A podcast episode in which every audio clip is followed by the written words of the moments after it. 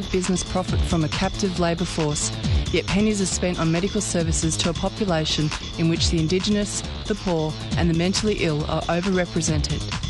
Where isolation, humiliation, and degradation are facts of life. Welcome to prison. It depends who's telling the story, I suppose. The prisoners would have one view, the people who work in the prison system would have another, and I think it's up to people to decide uh, you know, where, where the truth is.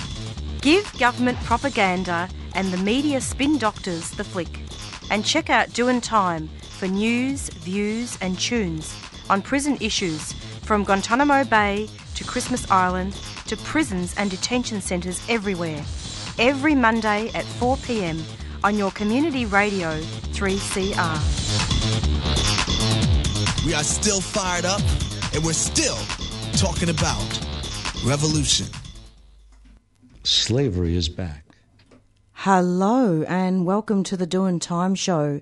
This is 3CR Community Radio, 855 AM on the dial, streaming live on www.3cr.org.au. It's approximately 4.01 and I've, we've got quite an action-packed show happening today. First up on the show, we're going to be speaking with Melanie Poole, the Director of Engagement at the Federation of Community Legal Centres. We're going to be speaking with Melanie about some possible anti-democratic laws that the Andrews government is hoping to bring in. We're going to be speaking with her about government accountability and looking at some of the dire consequences that can occur when people's freedoms and civil liberties are eroded. After that, we'll speak with Beth from, and she's actually from Melbourne Educators for Social and Environmental Justice, or Message, which is pronounced Message. And we'll be speaking with her about a wonderful panel coming up um, full of um, wonderful Aboriginal elders, and they're going to be looking at education. After that, we'll speak with Anthony Kelly from Flemington Kensington Community Legal Centre, and this will be a continuation of our discussion from last week about the demonisations demonisation of Africans and the fact that the Turnbull government and indeed um, all governments have been demonising Africans and saying that, that gangs have been um, attacking people. So we'll look at that very soon. But first up, we will speak with Melanie. Hello, Melanie. Welcome to the program. Hi there. Thank you. It's lovely to have you, Melanie. Now, I'm wondering if you could just talk about the recent media release that was put out by a number of organisations, including um, the Human Rights Law Centre and the Federation of Community Legal Centres, and give us a little bit of background, perhaps. Sure. So we put out the press release in relation to the anti-association laws that were introduced to the Victorian Parliament last week. Um, we were really, really concerned um, to see how wide. Uh, the, the, very first day that the laws were reported on, we were pretty shocked to see how wide the scope of them was. Um, we knew that something like that might be in the works, um, but we were we were really really worried to see that um, what the laws have actually done is um, is pretty extreme. They've introduced the concept of guilt by association into Victorian law, um, and they've taken. We already had existing laws around things like you know, organised criminal networks, um, bikie gangs, and so on. And those were already pretty uh, severe laws. Yeah. Um, what these have, have done is massively expanded police powers to a pretty unprecedented level. And they've introduced the idea that you could now be found guilty of being a criminal simply on the basis of who you're spending time with, um, regardless of anything that you've actually done. That sounds pretty pretty ominous, Melanie, and and I believe that community groups from across Victoria and including the Federation of Community Legal Centre centres, I should say, um, they're calling for the laws to be abandoned. Uh, yes, um, that's correct. We uh, they've they have now gone through the lower house, um, so so the um, the pressure is is going to be on the upper house. Um, but we are still hoping that um, Parliament will reconsider these laws they've been rushed through without any consultation.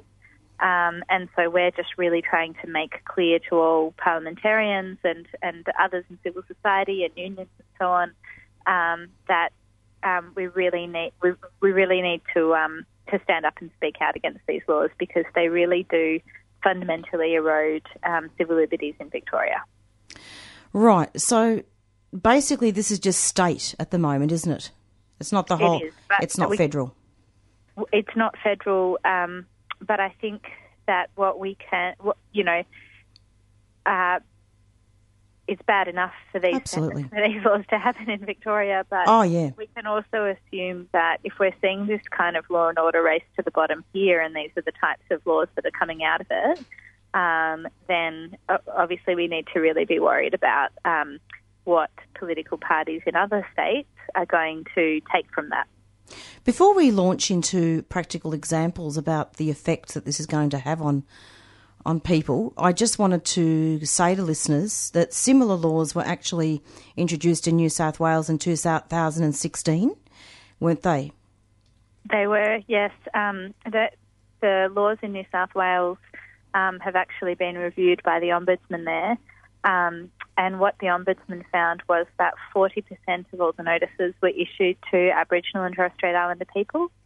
Um, that also really disproportionate numbers of notices were issued to people experiencing homelessness um, and people experiencing poverty, um, and that 7% of them were issued to children, um, and, and that uh, women and young girls were also particularly targeted. So about half of all the notices were issued to, to women and girls. So there's no there's no sort of uncertainty about the types of um, you know marginalised groups who these sorts of laws really disproportionately impact. Um, we've also seen similar laws introduced in Queensland, and what happened there was we really saw how these laws sort of erode the fundamentals of um, uh, civil society and free speech um, because unions in Queensland started to be classified as criminal gangs under these laws, which I mean sounds insane, but this is just a few years ago under Campbell Newman um, that that's what started to happen in Queensland.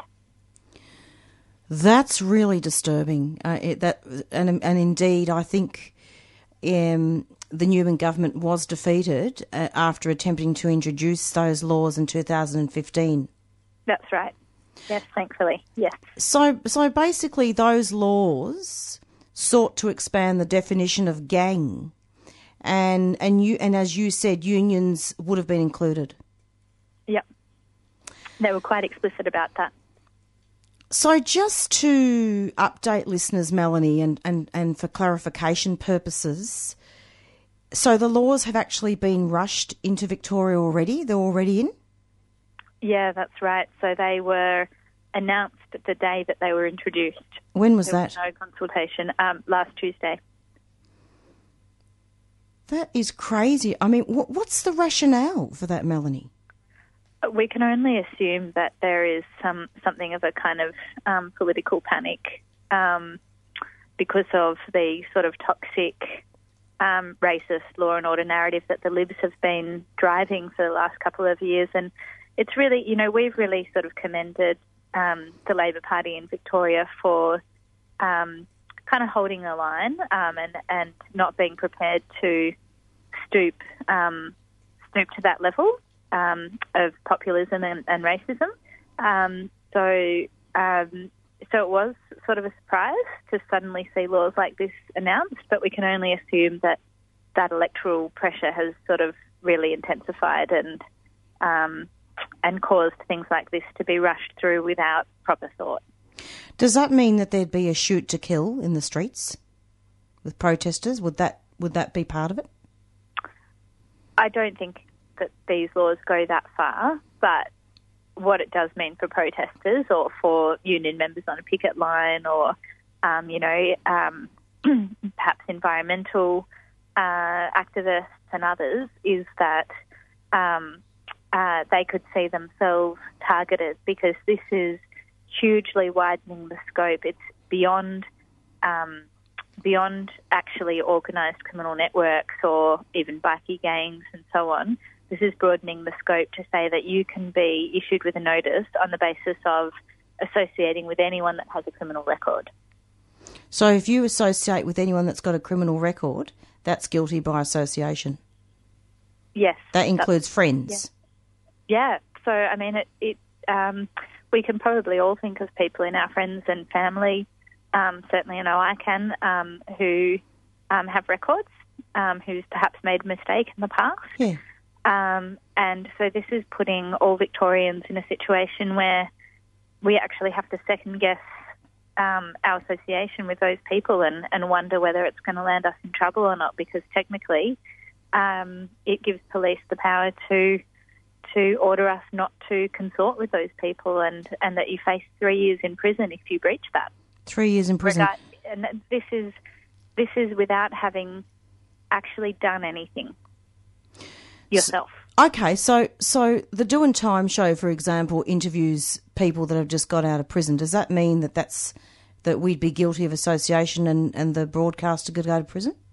Yeah, so it's. I mean, that's another aspect of this that's um, that's quite um, potentially quite devastating. Is that it means that um, programs like yours, social services, and others, um, or just people in the community that might have an interest in making sure that those who've um, come out of prison are able to reconnect. Um, could even just be a local sports club, or you know others that want to sort of make sure that um, people can access opportunities to participate in the community. Those people are going to have to. They're going to find themselves in a situation where they're having to kind of worry about whether that's going to land them in trouble. Um, and of course, that simply means, and, and we should also bear in mind that this um, the scope of this new legislation is so large that it actually includes children. So it, it's levelled at people from the age of 14. So how that could play out for a kid um, who's made a mistake, come back to school, is that they find that basically the other kids can't hang out with them, can't play soccer with them, can't, you know, do social activities with them, because those kids would then be running the risk of being found um, guilty by association. You know that that's crazy, Melanie. It's it's it's it's it's preposterous. It's preposterous. They are really extreme laws, yeah, and it's quite bizarre um, for a Labor government to put these laws in place. And we can only assume that because there has been such intense political pressure and they have rushed them, that there just hasn't been proper thought about the devastating consequences that these laws will have, particularly on already stigmatised and marginalised groups of people and also on civil society and unions. Um, uh, so, um, you know, we're just really urging people to call their local MPs and um, and to do that quickly because we've got a tight time frame to to speak up against these laws, and we just have to do everything that we can. What is the time frame, Melanie? Uh, so we aren't sure of the upper house sort of council agenda yet, but um, it could be as soon as next week, um, and if not, it's likely to be the following week. So it's really a witch hunt. This this is a, a these laws are, are, are, causing will, will cause witch hunts in this country, witch hunts, and it's well and truly trumped. I mean, and and even before Trump, you've got the Patriot Act over in America, which in fact has a clause in that Patriot Act which adheres to and looks at the guilty by association. Yes, it is always really concerning when we see that the public narrative has moved so far to the right that even even the Labor Party is is um, deciding to introduce laws like these. So, quoting directly from the media release, um, people should be free to have a barbecue, go to the movies, talk online, play football, or socialise with whoever they choose. And that was actually a quote um, that that was from yourself, Melanie. Yeah, The- so that, that's you know Yeah. that's what what um, that's what these laws are going to do is they're going to make us second guess those activities. Um, and you know, of course, there's also privacy issues that come up there because if you're expected to know the background of everyone that you might associate with, whether it's uh, in the um, uh, soccer game or whether it's in your Rotary Club or your church or whatever it is, um, then um, that's actually quite intrusive into their pri- their right to privacy. You know, people aren't expected to, once they've done their time in prison, to then have to go around um, for the rest of their lives telling everyone about it. You know, that's their their right to privacy. But in this situation, it's almost placing the onus on us as as um, Victorians um, to be aware of the background of everyone who we might be associating with. Absolutely. Melanie, thank you so much for, for coming onto the program, and it, it really is extremely disturbing. I'm wondering if there's a website that listeners can access in order to, to find out how to contact the MPs, or um, is there a contact at the Federation of Community Legal Centres where people can plug in? Uh, we have um, people can visit our website, which is fclc.org.au. Um, it's all moved so quickly, and we haven't actually we haven't got a petition up on this issue yet, but we've got a petition up on um, the mandatory sentencing laws, which are also pretty diabolical and moving at a similar speed. Um, if people sign up to those, then they'll get our, our updates, or you can sign up to volunteer. Absolutely. Thank you so much for, for coming onto the program, no Melanie. problem at all. And hopefully we'll be back. You'll be back um, soon for future updates. For sure. Thanks a lot. Okay, thank you. Take you. care. All Bye right, bye. bye. And that was uh, Melanie from from the Federation of Community Legal Centres, speaking about some very draconian and chilling laws, anti-democratic laws that have come through. It's not just about being a, it's not just about anti-democratic. It's more about as well the guilty by association clause. It's 1788 all over again. And I know I was talking about America, but you can also go back through um, colonial history and looking at um, some of the demonisations that happened when um, this country was first colonised. It's approximately 4:16 and we're going to be listening shortly to a pre-recorded interview that was prepared by Peter. Peter's not here today. But let me give you just a brief intro first of all. We- Um, Peter will be interviewing Beth from Melbourne Educators and so- of Social and Environmental Justice, or Message. And Message is a broad network of educators working across various settings from early childhood to tertiary education, while the Message Organising Collective is mostly made up of teachers working in Victorian public schools who are active members of the Australian Education Union, AEU and there's a there's a panel actually um, happening in regards to the, lots of Aboriginal elders and and speaking about education and how important it is. Um, and I believe they'll also um, hopefully also be talking about um, incarceration as well. Now we have had some te- technical difficulties, so I'm seriously hoping that we're going to be able to play this interview. So I'm just going to have a go right now. Hello, Beth. Uh, Welcome to the program. Could you tell tell listeners about yourself? Uh, thanks. Yeah, I'm really happy to be here. Um, I'm part of a collective called Message, and that stands for Melbourne Educators for Social and Environmental Justice. So, in the Message Organising Collective, we're all school teachers or training to be, um, but we also facilitate a Facebook group and a website, and we host events that connect us to a wider community of educators and activists in Melbourne. Um, so, because we're meeting um, in Melbourne, I'd like to acknowledge the Wurundjeri people of the Kulin Nation as the rightful sovereign owners of this land. Um, can you give some listeners um, a background about the panel that's um, happening soon? Uh, yes, um, so this panel discussion is the second of three events that we've organised um, to help us better understand the mechanisms by which Indigenous students are being excluded from schools and how that relates to their overrepresentation in youth detention centres.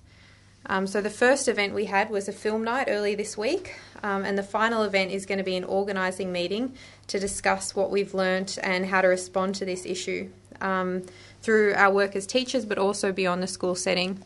So we're in that sense, we're going to be looking to connect with others who are also campaigning around the issue of Indigenous youth incarceration. So, groups like Shut Youth Prisons, um, Strong Grandmothers of the Central Desert region. Um, so, kind of the reason that we've taken an interest in this is because um, we know that Indigenous young people make up 53% of Australia's incarcerated youth population. Yet they're only about 6% of the population of 10 to 17 year olds in Australia. Um, and that statistic is similar in Victoria. Um, they're even smaller percentage of the population, but they still represent 16% of those incarcerated. So that makes them 12 times more likely to be locked up than non Indigenous young people. And we also know that inside the detention centres, there's horrible abuses going on. So Wednesday this week um, was two years since the Four Corners episode, where we saw Indigenous boys as young as 11 years old being tortured inside the Don Dale Youth Detention Centre. So we did a solidarity photo for people who are protesting against that in Alice Springs and um, drawing attention to the fact that there's been no justice for those young people. Could you talk about some of the speakers and give a summary of, of what will be discussed? Uh, yeah, sure. So, um, our moderator and our speakers for the panel are all Indigenous educators with experience working with Indigenous people inside youth detention centres um, and adult prisons as well, some of them. Um, so, our panelists um, we have Brendan Murray, who's the former principal of Parkville College, and that's the government school for all the young people who are detained in custody within Victoria. So, there are various campuses of that school. Um, so, he spoke out publicly against the government's decision to try and move those young detainees at Parkville to an adult prison following the riots a couple of years ago. Um, and he's won a whole series of awards for his outstanding work in education. Um, we've also got Seth Nolan, who's got a background in education and family therapy, but he's now the Aboriginal Program Coordinator at Parkville College. So he facilitates all the cultural programs for Aboriginal young people in custody. And then um, our last panelist is Coral Ann Polman, um, and she she kind of started but didn't finish her teacher training course and um, was pretty unimpressed with the quality of that program when it came to um, creating culturally safe places for Indigenous students. Um, so she's also worked as a youth justice worker inside youth detention centres, so working with Indigenous young people in that space. Um, and our moderator, um, her name is Natalie Ironfield, and she's a prison abolitionist working at the moment as a researcher um, and educator within the University of Melbourne.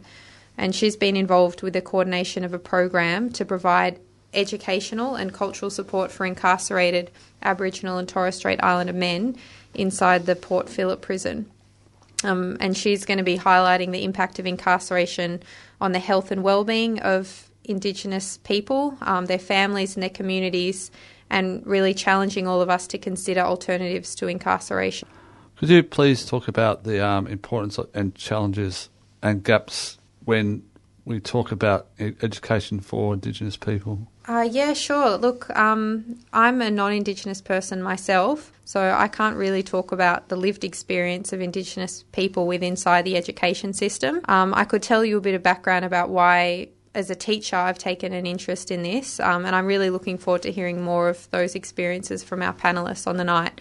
Um, but through research, um, we do know that the connection um, to education is a, uh, a protective factor against incarceration. So, if you're excluded from school, you become more likely um, to be set on this path towards becoming involved in the criminal justice system. And something really troubling that we've experienced as teachers, um, you know, myself and other people at Message, is this whole culture of, um, I guess, being pressured from year level coordinators and principals to build up evidence against certain students to enable their expulsion um, if they're seen to be troublemakers and the school thinks that they're disrupting the learning of others. So we've also seen students pressured into leaving school early um, to prevent them from completing VCE and that's about the scores that the schools get and the publication of those scores, um, which influences parent choice when they decide where they want to send their kids. Um, I mean, there's also, in terms of school exclusion, there's students who are being told they can't enrol in their local schools for all sorts of really bogus reasons. And we found that the students targeted by these practices of exclusion, they're predominantly from non-white backgrounds. Um, so when we look at the stats of the Victorian youth prison population and see that nearly half of these incarcerated 11 to 17 year olds are from Indigenous, African, Maori, and Pacific Islander backgrounds, um, we want to understand how these two processes are connected um, and what we can do about this in terms of campaigning and changing policy um, at our schools and also. Um, addressing this issue of underfunding, which is often what's leaving schools feeling like they can't provide support for students who are having problems or you know displaying yeah. really disruptive behaviour. Yep. Um, so in a, the US, there's a lot of talk of um, a school to prison pipeline, but this concept hasn't really been a major focus of academic study or public discussion or policy in Australia. Um, even though there are lots of people working to address these issues here, um, it just hasn't really been something that's got a lot of media attention.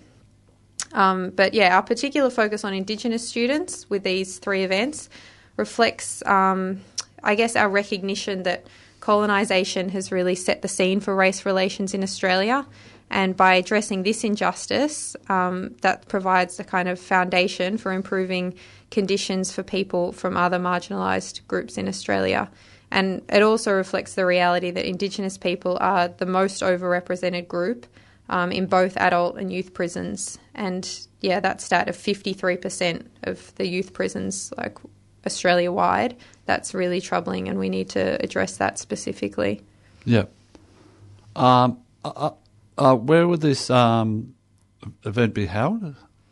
Um, well, the panel discussion is going to be held at the Arena Project Space, which is in Fitzroy, 2 Right. Kerr Street. Yeah. Um, and it's 6.30 to 8 p.m. on Wednesday, the 8th of August. Um, however, we have had such a tremendous interest in this event. Um, we ori- originally posted up on Facebook and you know sent out emails, but there were a thousand people who said they were interested, and Wow. over 200 saying they were going to come. And the space, you know, can hold probably about 100 people. Ah, Um, So right. we created this Eventbrite event, and within less than 24 hours, all 100 tickets had been booked. So now we've got a waiting list um, that you can kind of sign up to through the Eventbrite event. If you searched um, Indigenous Youth Incarceration and Education panel discussion, Yep. um, you'd you'd be able to find that and put yourself on the waiting list. But really, what that shows us is that a lot of people are really concerned about this at the moment, and That's true. yeah, and that there's momentum. So this isn't going to be the last event we hold like this. We're going to be still organising around this issue. We've got our organising meeting where we're going to be planning follow up. So whether we have more discussions, um, you know, an ongoing campaign. uh, Like protest actions, that's the kind of thing we're going to be talking about. So, if you want to stay in touch, you can look us up. Um, mesej.org is our website, M E S E J.org um, yeah, otherwise just look us up on Facebook and we have a group that you can join as well. That's awesome, Mum. And there's so many other groups, you know, like I mentioned, who are doing work in this area. Yeah, true. Yeah. Um, do you have any final comments or?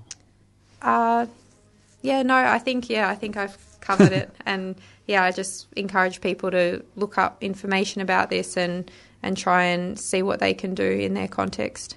Okay, thanks very much for being on the show. Um, maybe we'll get you back um, after the follow yeah, up. I'd love to do a feedback on where we're at after we've had all these events because even Yeah. just from the film night, it was so interesting. We had um, people who work at Malmesbury Detention Centre Oh, show right. up, and Really? um, one of the women there was talking about how her relatives were. Mm. Um, some of the people who were featured in the documentary we watched, so she was able to put that all into context for us, and um, it was really interesting. So I'm sure there's going to be a lot more that um, everyone's going to learn from the next couple of events, and yeah, we'll have a lot to talk about. Yeah, maybe we could get some people from like Indigenous people that you might know or something like that. Yeah, that would be great. I'd be happy to try and connect you to some of those people that we've, you know, been interviewing or part of the panel discussion or some of the new faces that have been turning up and we've been connecting with. Because, yeah, there's a lot of people who have energy to do stuff around this. Yeah. Okay. Um, thanks very much. We'll speak to you soon. And you're back with the Doing Time show, and you just heard a song called um, Walkabout Dreaming. And excuse my pronunciation here, but it's a wonderful Aboriginal band, Kuriwa Jed, I believe. It's um, the name of the band is. Approximately 4:32, and you previously heard an interview with Beth about a panel coming up, a couple of events coming up in regards to education and incarceration. Beth was from Melbourne Educators for Social and Environmental Justice, or Message. And we're going to be speaking now with Anthony Kelly from Flemington Kensington Community Legal Centre. And just wanted to touch base with Anthony in regards to what is happening and why is it that Africans are being demonised, especially in regards to crime and, you know, a lot of scapegoating going on here and a, a lot of um, rhetoric about gangs in, in Melbourne in particular and Victoria. Hello, Anthony. Welcome to the program. Hi, Marissa. Thanks for having me. Great to have you. So, Anthony, I'm wondering look, we, we were talking last week with the Refugee Action Collective in regards to what's happening with asylum seekers and refugees, and we connected up with Victoria and looked at um, the fact that there's a lot of scapegoating going on, isn't there? Could you talk a little bit about that?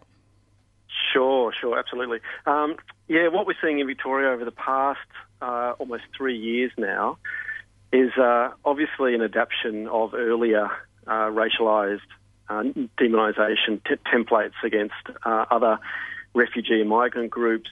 Uh, there was a shift from a lot of the white supremacist rhetoric over the last few years from a, an anti-Islam, Islamophobic frame to an anti-immigrant, anti-crime frame, and that was something that we saw we've seen in Victoria very specifically. Um, and of course, there's earlier and earlier uh, templates for this sort of thing. Of course, lots of the um, the associations and demonisations we're seeing of um, the South Sudanese and African communities has been uh, replicated against the you know the Vietnamese, the Lebanese, and um, uh, Middle Eastern groups uh, for a long time. But long before that, of course, Indigenous population communities across Australia were intensively demonised and excluded and um, and made to be uh, made people to be uh, fearful of. And of course, there's even earlier um, antecedents for this sort of uh, moral panic that go all the way back to the Middle Ages.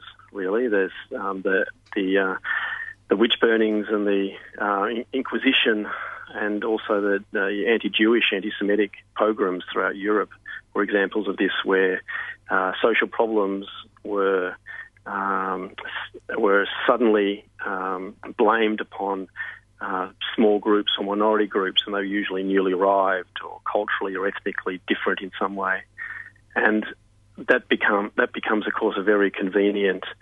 Um, uh, dynamic, particularly for those that might be actually to blame for the dynamic, such as the economic or, cult- or cultural elite. So that if they're able to demonise and blame a minority and focus all their um, the target of um, anger and, and violence and exclusion, then that lets the uh, real culprits off the hook. And that's the sort of thing that we're seeing here: is that um, all these these law and order panics are highly functional. Uh, they're used by a whole range of people. There's this association that law and order crime populism has with the authoritarian right throughout the world. It was pioneered uh, under Reagan and Thatcher in the early 80s, and it's, and it's also the growth of law and order election uh, populism has paralleled the growth of neoliberalism around the world.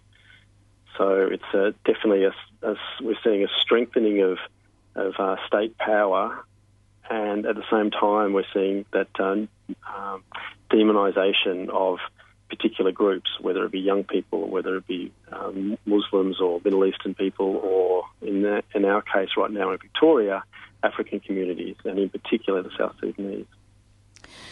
Well, thank you for, for giving us that historical context, Anthony, because it, it's terribly important to reiterate here to listeners that history is repeating itself. Yeah, that's right. It's incredibly important for activists to understand the dynamics of these sort of things. That uh, there are templates, and it's incredibly complex because we see the interaction of, um, you know, schlock media, tabloid, um, tabloid media seeking clicks and views, and um, looking for stories that fit into a broader narrative that attracts readers, and um, and also then we're seeing how those that story is distorting people's perception of crime, leading to increased fear in the community and um, a growth in um, and a more support for punitive responses, such as deportation at the federal level. Um, under, the, so they've they've skyrocketed since 2014. The growth the growth of um, Section 501 Migration Act um, deportations, and they've been specifically uh, now linked with youth crime issues in Victoria. And they're also seeing more punitive policies and increased police resources, powers, and uh, increase uh, um, um, the you know growth in basically youth youth prisons and other and um, yeah. and other things. So each of those are coming in as a as a symptom of this wider um, uh, narrative, uh, this racialised crime panic. Absolutely, and and in fact, you're the indeed you're you're the chief executive officer at Flemken, aren't you, Anthony? At this stage, and Yeah, yes, right. and I think that it's safe to say that Flemken has is quite committed to um, eradicating racial profiling, and this is definitely connected, isn't it? Oh, absolutely, yeah. So, um, the, so racial profiling by police also is very old. It's to do with societal views of non-white populations. It's always been policing has always been targeted against those that are, that are seen to be different, and um, uh, and the policing tends to be targeted against those populations, and it's more so and it's intensified when there is um, uh, heightened uh, focus and perspective on particular crime types.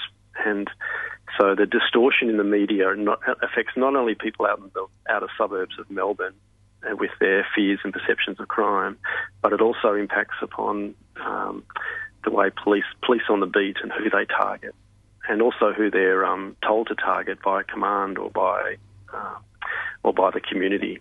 So a, a good example is I was in the, the Darebin police station uh, not so long ago, and a, um, a middle-aged white gentleman walked in to dutifully report um, to uh, some young people walking through the shopping centre. And he said, "Oh, they're big, they're tall, they're black. I don't know if they're Papua New Guinean or African, but you need to send a patrol car around because they're obviously up to no good." And uh, and I actually asked him, "What what have they done? Have they done anything?" He said, "No, no, but they're looking really suspicious. You need to send a patrol car around." And the police officer at the at the front desk, you know, took down the details and said, "Yeah, okay, we'll send a car around." And so that example of you know citizens um, seeing um, people of colour with suspicion and then reporting them to police and all the various um, you know um, uh, impacts that that has on uh, increasing the risk of police contact. It's pretty crazy, Anthony. And in fact, the reason why I invited you onto the show, and I, I'm going to be, it's no secret, I'm going to be very clear with listeners that it was quite a spontaneous phone call on my part because of the fact that I wanted to connect up the dots and actually speak with you about all this because previous to you, we, we interviewed Melanie from the Federation of Community Legal Centres about the draconian anti democratic laws that have just come through. And interestingly, one of the things that um, caused me to invite you on the show is that you're talking about the demonisation of African gangs, but indeed, it, an injury to one is an injury to all. And these laws are going to affect everybody, including unions, um, white people too. You know, that everybody is going to be affected now. Yeah, that's true. There's certainly um, I'm not trivialising ra- the, the racial targeted, stuff, yeah, but yeah, go on. Yeah, it's a, there's there's communities that are racialised and criminalised, and they're Yeah. they're the communities that um, are Correct. most impacted by laws like this. But of course, um, these sort of more punitive criminal justice responses do undermine basic freedoms and rights that we Yeah, all uh, precisely. require. Yeah. Yeah, and they all they have much wider societal effects than just those impacted communities Yeah, and um, but the the criminal justice system works in extraordinary is is racialized. It's discriminatory in Yes. its operation thr- throughout the system, and it ends with a vastly um, you know overrepresentation within within the um, prison system. Um, but just having that prison system, that distortion distortion effect means that there is less um, resources, human and financial and, st- and um, um, public resources available for schools, for um, for health and education, Yep. and all the sort of things that um, society requires. So the more we invest in um, punitive policies and policing and imprisonment, the more we draw away from what community needs.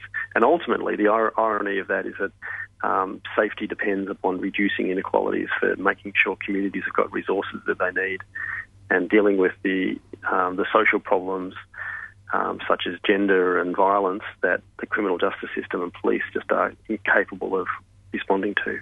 this is becoming a police state, and one of the things is that we this guilty by association um, law is actually going to prevent us from helping each other. It's going to prevent us, if we let it, from from helping um, and and trying to eradicate racial profiling. Yeah, that's right. There, it, it, it does undermine um, the links and support links that young people Yeah. most require, especially when they get out of custodial sen- um, settings. So it's um, it is problematic just on an individual basis. Um, and the other thing, I guess, of course, is that it can criminalise entire families and communities. So the um, the anti-gang provisions uh, that we've seen in other contexts in the UK and in the US, um, and there's a whole range of them, uh, they can have extraordinarily um, uh, long-term impacts. Once a young person is on a gang's list or a database or is tagged with one of these control orders, then it's very difficult for them to um, be out of that system. The, the amount of surveillance and scrutiny that they are under uh, is just extraordinary, and it's on and it's ongoing. Uh, these these new laws, supposedly under the Labor government, have a 12 month limit. Um, Do they? and but uh, that can be for for young people for uh, for under 18 year olds. Yeah. Otherwise, it's three years. But uh, that can be rolled over, and it can also it's also likely that they're um, re- you know receiving these control orders would stay on their permanent police record, even if it's not a it's not under a control order. It will be listed there, and so essentially forevermore they will be um, listed as a associate, gang associate, or or whatever the case may be. So um, It can have uh, far-reaching they're problematic- consequences. Yeah, far-reaching long-term uh, impacts. Absolutely. And in fact, uh, you know, there's all this rhetoric as well about, you know, frightened to be going out to dinner because of the the the, the so-called African gangs. Yeah, so the so when the political class try and score political points like that, they try and come up with you know quiffy little um, anecdotes or comments that um, try and cut through. And the, when these when the federal politicians comment on this because it's seen to be a state matter, um, uh, it just really feeds the feeds the narrative.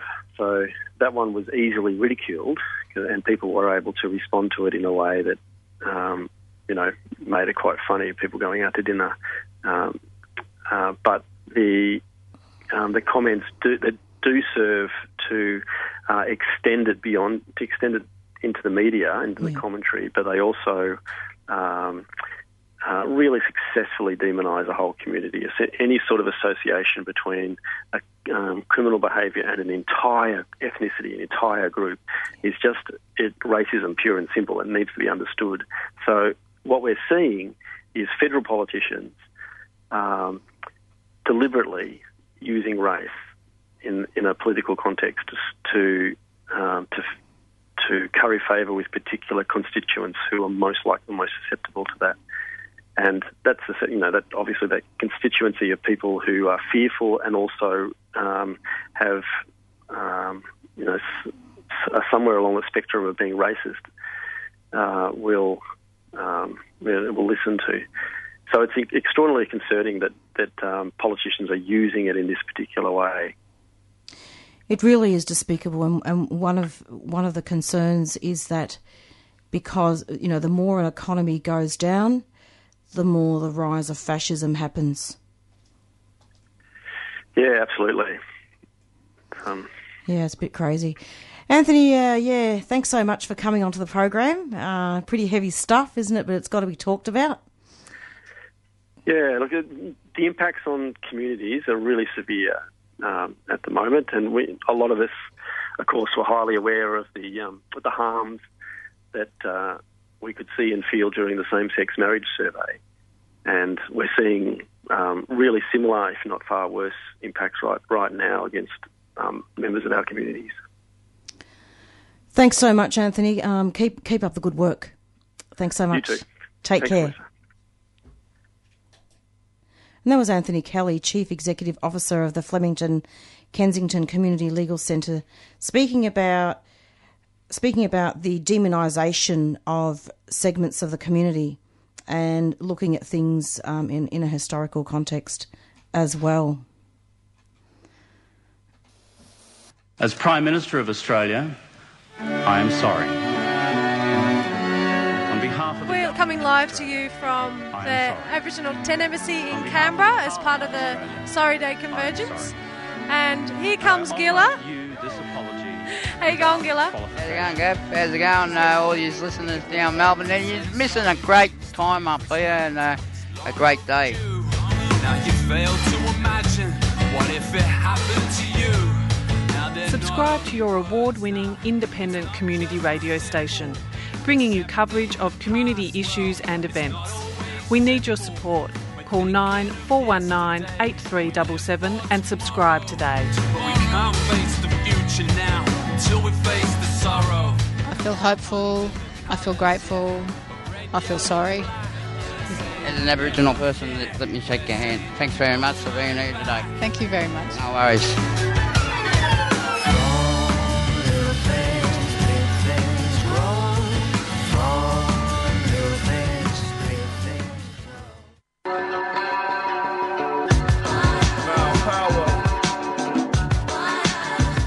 People out there in the radio world, show some love to 3CR.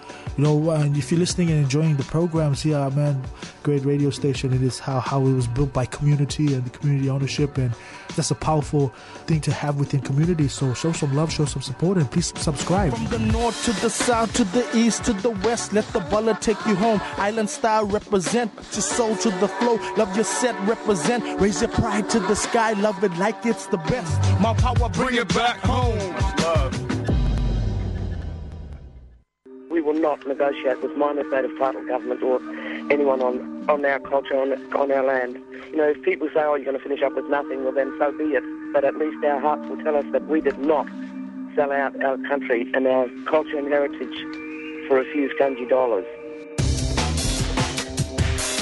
Subscribe to 3CR so that your dollars support Indigenous voices and the struggle for land justice. For Aboriginal people, the greatest grief of all is seeing the country destroyed. And somewhere along the line, we have to realise that we don't actually have the right to do that. That nothing we've ever done has given us the right to do that. Now, you know where I stand on this because I'm so simple minded. I think we've just got to admit that this is an Aboriginal country. Just do it.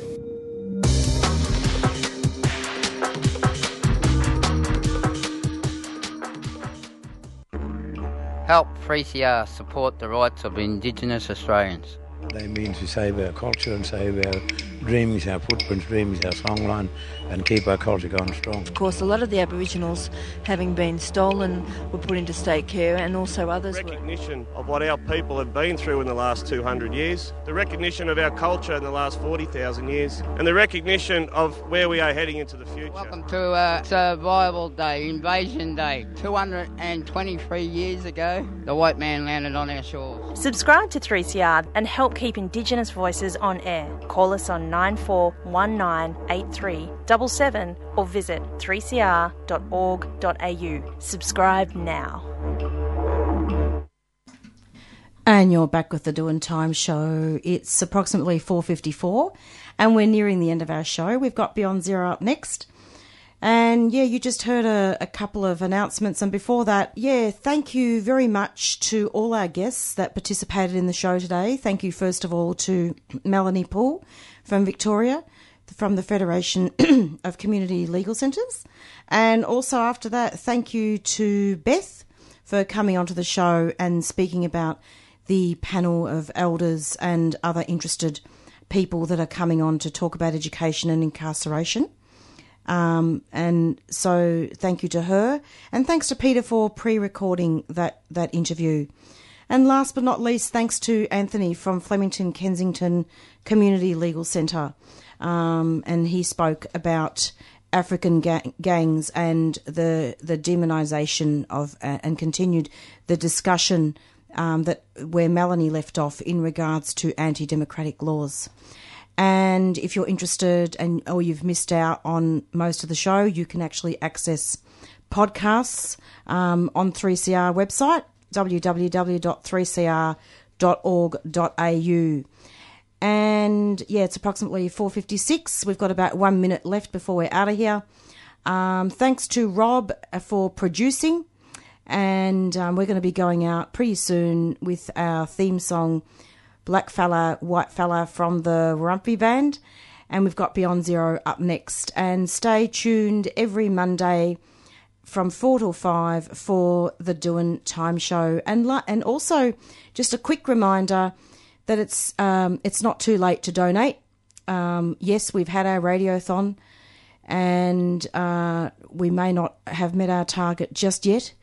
And, and if people have paid, have paid, thank you very much for pledging and donating to the 3CR Radiothon. And if not, if people haven't paid, if, if they could do so, that, that would be lovely. So thank you very much, and we'll see you uh, next Monday.